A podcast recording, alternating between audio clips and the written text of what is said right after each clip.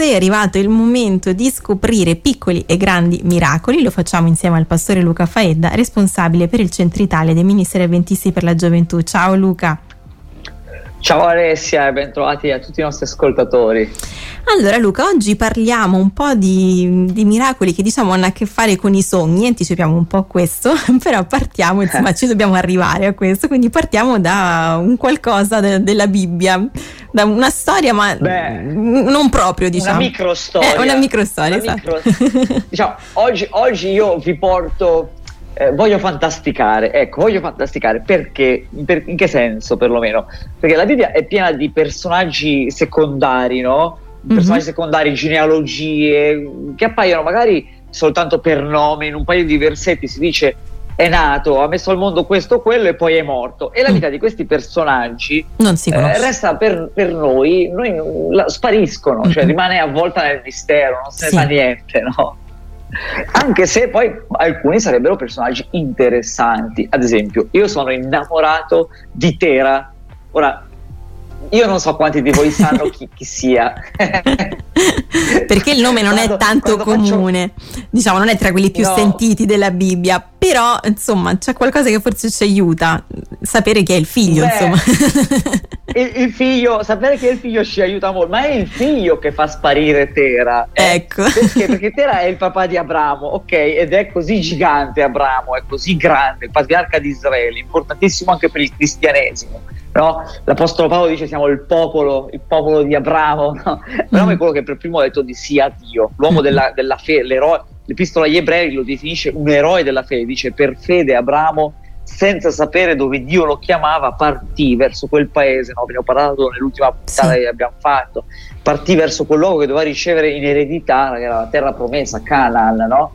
E però lui non, non l'aveva mai vista e, e così diciamo, e così noi lo ricordiamo questo personaggio grandioso che non avendo mai incontrato Dio, boom, prende parte mm-hmm. e tutti ci ricordiamo che ha lasciato Ur dei Caldei, no? la città natale.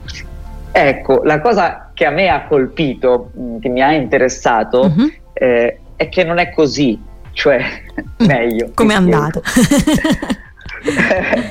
almeno la Bibbia dice che non è così, cioè non è stato lui a lasciare Ur dei Caldei. Eh? io quando ero piccolo ho sentito un miliardo di sermoni di pastori che dicevano che Abramo era preso ed era partito da Ur, no? Mm-hmm. Invece no, non è stato, è stato Tera, è stato Tera che per primo è partito da Ur dei Caldei, dalla città natale, e tra l'altro è stato sempre Tera che si, è messo, che si era messo in viaggio per andare verso Canaan, la terra che poi Dio prometterà ad Abramo. Questo è Genesi 11 che lo racconta, non mm. ci racconta perché lo fece Genesi 11, ecco. non ci dice, te l'ho detto, molto di Tera. Mm, e cosa sappiamo eh. allora esattamente di questo, di questo personaggio, del papà di Abramo?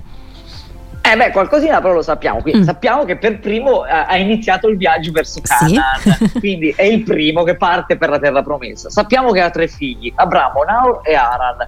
Sappiamo che Aran muore prematuramente ed è eh, so, è la seconda volta nella Bibbia, il primo è stato Caino, mm Aran è la seconda volta nella Bibbia che un figlio muore prima del papà ed è stato un momento molto doloroso per. Aran, per, per, per, per, Tera, ecco. Sì. Eh, perché vede morire il suo figlio. Eh, in quel momento, eh, nelle genealogie, non era mai accaduto. Ecco, Genesi, quello che ci fa intuire la sua cronologia è che subito dopo questa morte, Tera prende parte, prese Abramo, dice Sara e Lot eh, che Lot era il figlio di Aran, quindi il nipote uh-huh. di Tera, e si mise in viaggio per Canaan. Ora, a leggerla così potremmo fare alcune, già una piccola ipotesi, potremmo immaginare che Tera partì eh, per il dolore, mm. chissà. Per cambiare non, non aria. mai. Comunque, mm. Per cambiare aria. Un altro elemento che ci lascia stupiti della vita di Tera è questo, sarebbe bellissimo se voi lo vedeste sulla cartina, e, e, cioè qual è? Lui fa i due terzi del viaggio, fa un mare di strada a piedi, in mezzo al deserto, affronta, praticamente un viaggio lungo e difficile, mm-hmm. mm, però poi dice che si fermò a Carran, eh, eh, cioè si fermò poco prima di arrivare a un tiro di scoppio ed è bellissimo da, da Canaan, proprio era in via, mancava un giorno ad arrivare, eh? E, e, ci dice invece che si fermò lì e, e, a Carran visse 65 anni e quindi tra l'altro ebbe tutto un sacco di tempo per andare a Canaan, cioè per terminare il suo viaggio, per mm-hmm. raggiungere la sua destinazione, ma non la raggiunse mai. Mm, la genealogia di, di, Genesi ci dice che morì, morì a Carran, no? La sorella White, di Patriarchi e Profeti, scrive che Tera si fermò a Carran perché ci aveva trovato la sua piccola comodità, aveva trovato la sua piccola terra promessa. Ecco. Questo è un elemento molto strano, però. Mm perché insomma proprio lì si è fermato a un attimo alla fine. un attimo sì, dove... esatto, e non solo, perché per i, per i, popoli dell'epoca a Carran non ci si fermava nessuno, cioè Carran era considerata una città di passaggio, mm. una città di sosta, una piccola oasi dove ci si, so, ci si, rifocillava per arrivare a Canaan, nella terra di Canaan, in forma, diciamo, mm, no? okay. per rimettersi in sé. Era un autogrill, l'ultimo autogrill prima di arrivare, diciamo. Quindi Tera si è fermato per far fare la pipì ai bambini. Tera si è fermato lì e lì è rimasto a vivere, si è mm. fermato a vivere in un autogrill. Ecco, quindi non sappiamo perché. Allora, tra poco comunque rifletteremo ancora su questi dati che conosciamo di quest'uomo, lo faremo sempre insieme al pastore avventista Luca Faedda. Sono insieme al pastore Luca Faedda, stiamo parlando di Tera, che eh, è il padre del più famoso eh, patriarca Abramo. Eh, lo conosciamo poco, dicevamo perché la Bibbia non ci dà moltissime informazioni su di lui. Sappiamo che ebbe tre figli, che uno morì prematuramente, poi sappiamo anche che abbandonò Ur dei Caldei Galilei per eh, andare a Canaan in teoria, però si fermò prima a Carran. Ecco, eh, ci siamo soffermati un po' su questo, ci dicevi Luca che era veramente proprio vicino a Canaan, no? Ma quindi, cioè, perché si è fermato lì? Non lo sappiamo, ma tu insomma ti sei dato delle risposte. Eh sì, allora non lo sappiamo, io questa cosa veramente gliela darò quando lo incontrerò in cielo a Tera, io glielo chiederò. Anche perché guardate veramente per per una persona che studia la Bibbia, per una persona che, che, che si è interessata alla fede, cioè noi abbiamo sempre immaginato, almeno io, forse io ho sempre immaginato che eh, appunto quel viaggio, fosse uno, quel viaggio da Ur a Canaan fosse uno straordinario di Abramo.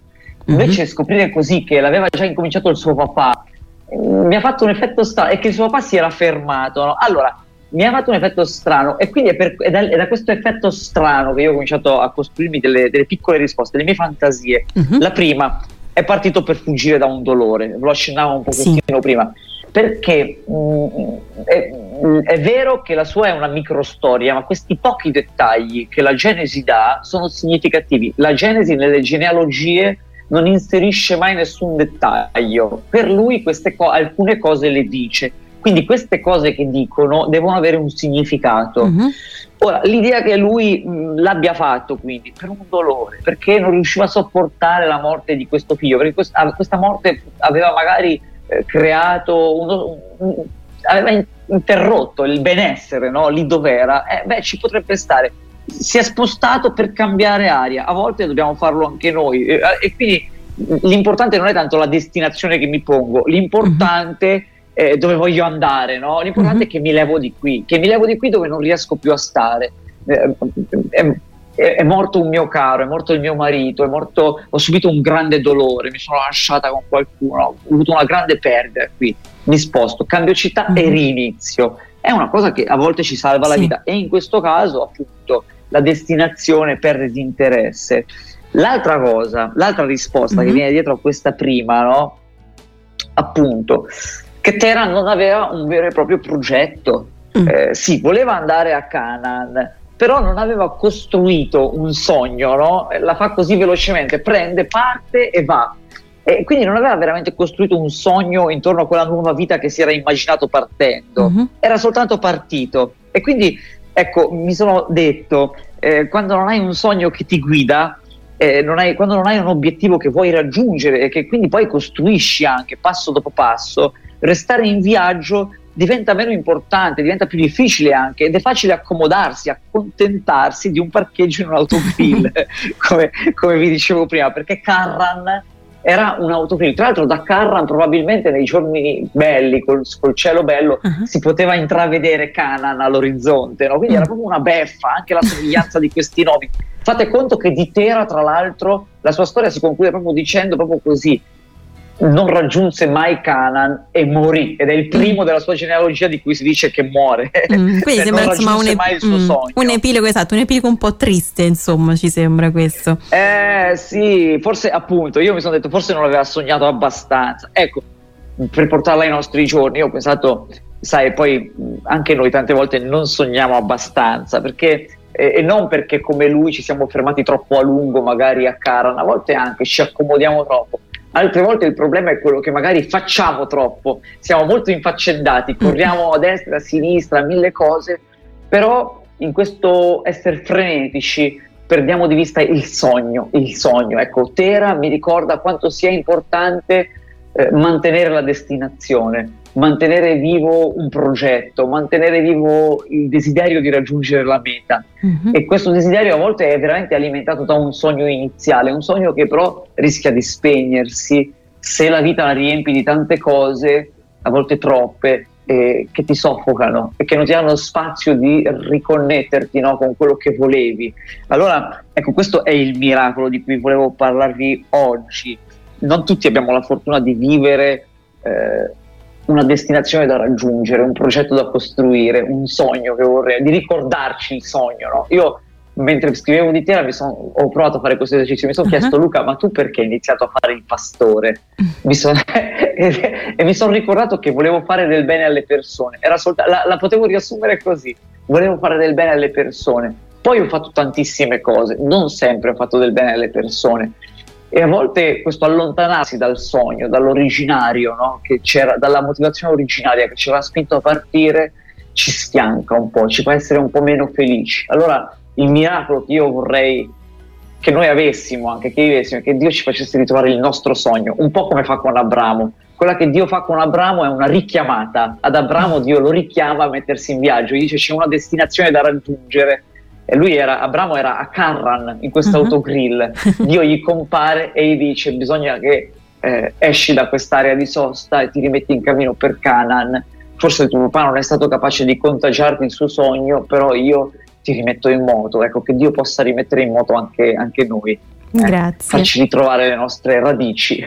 Grazie, sicuramente importante, questi spunti ci fanno davvero riflettere, è stato eh, con me il pastore Luca Faedda, responsabile per il Centro Italia dei Ministeri Adventisti per la Gioventù e al prossimo miracolo Luca. Grazie a voi, Alessia, al prossimo miracolo. Ciao.